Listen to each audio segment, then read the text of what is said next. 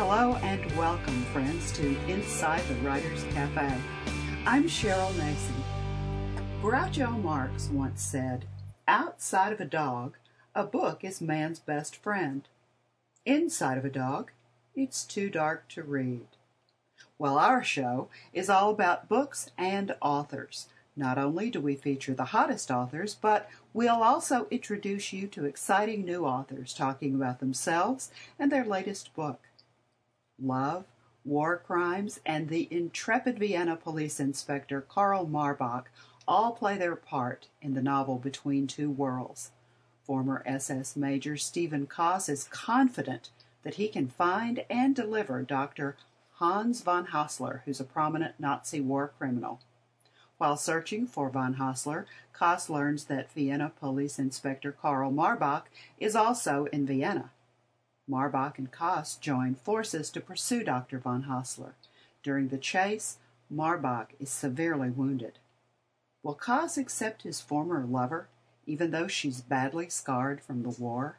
What happens when Marbach meets the feisty female American doctor? Is it love or is it war? Stay tuned for the answer to these questions and more. Dr. Tom Joyce's resume includes taking ex Nazis to Frankfurt, Germany for Nazi denazification, as well as working in the Ohio jails, the Ohio Penitentiary, and having a PhD from Cornell University, where he's taught classes in criminology and sociology. Tom, it's a pleasure to have you today, and we're going to talk about your book, Between Two Worlds. Thank you for joining us. Well, thank you. This is the second of three novels in which the central character is Vienna Police Inspector Karl Marbach and it takes place uh, in August of 1945, three months after the end of the war in Europe. Good. And the two main characters in this novel are Stephen Kaas, who is a former SS major and still is, is, very supportive of Adolf Hitler, even after the war is over. And uh, and Karl Marbach, who's a Vienna police inspector, and he he likes Stephen Kaas. He connects with him, but he's troubled by the connection, the the the uh, affinity that Stephen Kaas still has for Nazism. And uh, you told me earlier when we were talking that you spent a year in Vienna yourself back in the 60s. Right. And and you said that you were surprised at the number of people who still had that same affinity for Nazism and for Hitler, even 20 years after the war was over. Right. Uh, I, uh, sort of a garrulous person, uh, and I am Irish. Uh, and uh, I would uh, meet with various Austrian people, and after they got to know me and became comfortable with me, they'd end up saying things like, Adolf Hitler, you've got to really understand him. It's awful the way the Americans and the British and everybody make him out to be such an evil man. made a lot of mistakes. Wow. That didn't make him evil. Wow. That's what, that's what they would tell me. And I was trained enough that I I went with the flow. There wasn't any. I, I didn't want to have these people exclude me from their contact. I wanted I, I I wanted to learn how did these people uh, uh, accept Hitler and Nazism and the awful things that were done to Jews. Uh, and there were worse things done to Jews in Vienna than probably any city you can imagine. And I think what you've done is bring that knowledge, that insider knowledge that you gained as a result of spending time in Vienna yourself and getting to know real people who live in Vienna to your novels. And you've done that with this one. And Stephen Kaas actually is trying to buy goodwill from the Americans in this right. novel. he's, he's, he's going to deliver a physicist, Dr. Hans von Hassler, who was a, a major war criminal. Yes and Hassler, I think, is a, he was a very prominent. It's based on a, a combination of some real characters in Austria and in Vienna Hassler in this novel is de- defined as a prominent physicist who was also a Nazi war criminal.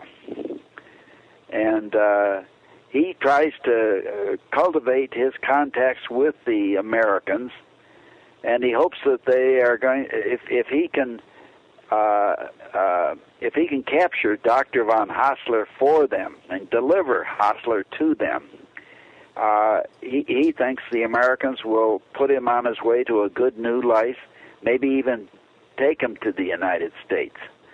And in point of fact, by the end of the novel, that is what happens. He um, he, there is a parade for him in New York City. And the reason for that is that he has delivered Hassler, the very famous Nazi scientist, to, to the Americans. And they have it in New York. They didn't need much excuse for parades in those days. uh, they, they have a parade for uh, uh, Haas. Kaas. Uh, he is a. I, I put a lot of stock in him. He um, he's got a lot of good qualities. He's very intelligent. He's brave, uh, but he's still tainted with all that Nazism. Well, and we also have in this novel two parallel love stories. One involves Stephen Kaas and Anna Krasny, and then for the first time, we see Karl Marbach with a love interest that later becomes his wife, Dr. Pamela Green. So you've actually taken this post war Vienna and you're showing us captures of Nazi war criminals, but you've also overlaid two war love stories. Tell me about Stephen Kaas and Anna Kronsky.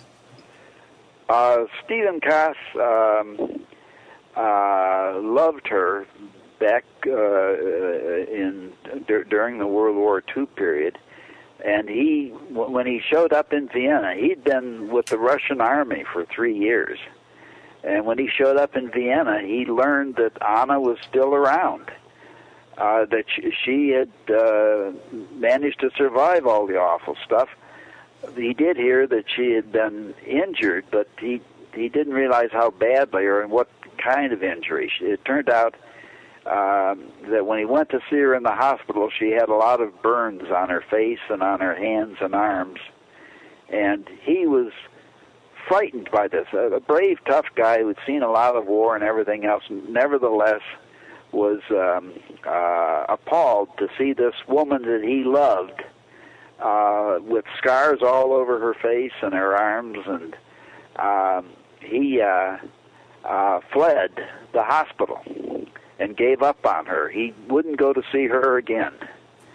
Again, I was just trying to get at what his character was and what uh, th- this man who was brave and smart and tough uh, uh, had been totally in love with a woman, and he uh, totally repelled her when he wow. saw how badly injured she was. And you know, I think that that's probably, Tom, a picture of reality, not yes. only from the male side, but probably from the female side as well. Would you agree? Well, I'm glad that you you that, that you you say that uh, women are as bad at this as men. Yeah, I mean, it, you know, it's it's got to be so hard to see someone that you were in love with and all of a sudden they're not that person because let's face it, the incident that damaged them so badly would also have to change them perhaps as a person.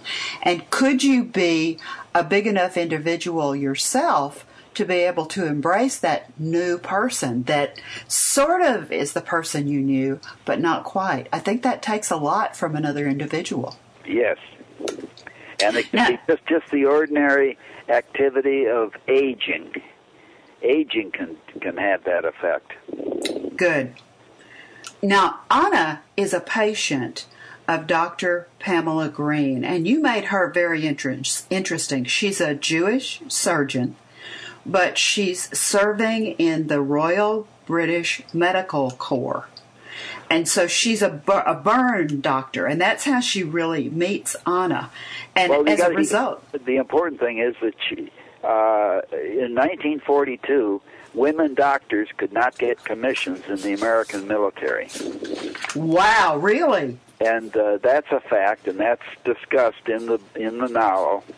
And uh, w- w- she wanted to get into service, and she knew that the she she knew she was a good doctor. She'd been a doctor for 20 years. She was in her 40s. Uh, she she'd been a very good doctor, and she wanted to give her services, and she couldn't get, she couldn't do it in the, with the American military. So she did what uh, I accidentally, in uh, doing all of my research, I identified a, a dozen or more American women doctors that had joined the Royal British Medical Corps, and that was a fact. I found that in a uh, one of the journals, and they identified the women by name, and they told how these women had joined the Royal British Medical Corps, even though they were Americans, and they had served, and some of them had served with great distinction. Uh, and that, and I gave Anna uh, the uh, thing for serving with distinction. She got the, uh, a medal just a little bit below the Victoria Cross. Wow.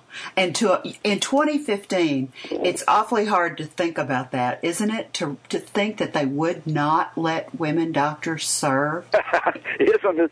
And and and to realize uh, that that was done to women, to women yeah. doctors, that they they they they they weren't given the opportunity uh, to to to practice their profession. Amazing. Well, that's how she meets our hero. That's how she meets Karl Marbach. Yes. Is that that she's working in this British burn unit, and he winds up meeting her there. Right, uh, and uh, they connect almost immediately, uh, and they they fall in love and they get married. And that's a wonderful ending to that love story, only it's only the beginning because you carry them through in some of your other books that we're going to talk about on future shows. Well, the very end of that book, uh, he's going off with uh, Anna, and uh, Stephen Kaas uh, is uh, going to the United States, going to New York City, where there's going to be a big parade in his honor. And that's how the book ends he, he really uh, grooves on this notion about being celebrated in an American parade in New York City. Mm-hmm. And if yeah. you, you go back and read some of the newspapers like I did, there were any number of very similar uh, examples of people from France, from Austria, from Germany uh, that um, uh, would go to the United States and they'd have parades for them. I was curious about an incident that you have in the novel, and I wondered if this was real. Um, Marbach says that in, and I do not speak German, so please forgive my pronunciation, Theresienstadt, that he heard a speech by a, a gentleman named Rabbi Leo Barak. and the words that, that are quoted in the novel is that we stand before our God, we bow to Him, and we stand upright and erect before human beings. Right, that man it, is a real human being, and uh, let's get his name correct. It's Rabbi please. Beck. So B A E C K is pronounced Beck. Yes, Beck. In German. Okay, thank you. And he was a very, uh, a very fascinating character. He uh, uh, he uh, uh, is just one of the most admirable characters that you'd ever hear about. He, um, uh, at the end of the war, he uh, went uh, uh, and uh, got connected with the American Red Cross, and they took him to a um, one of the extermination camps, and he helped with that.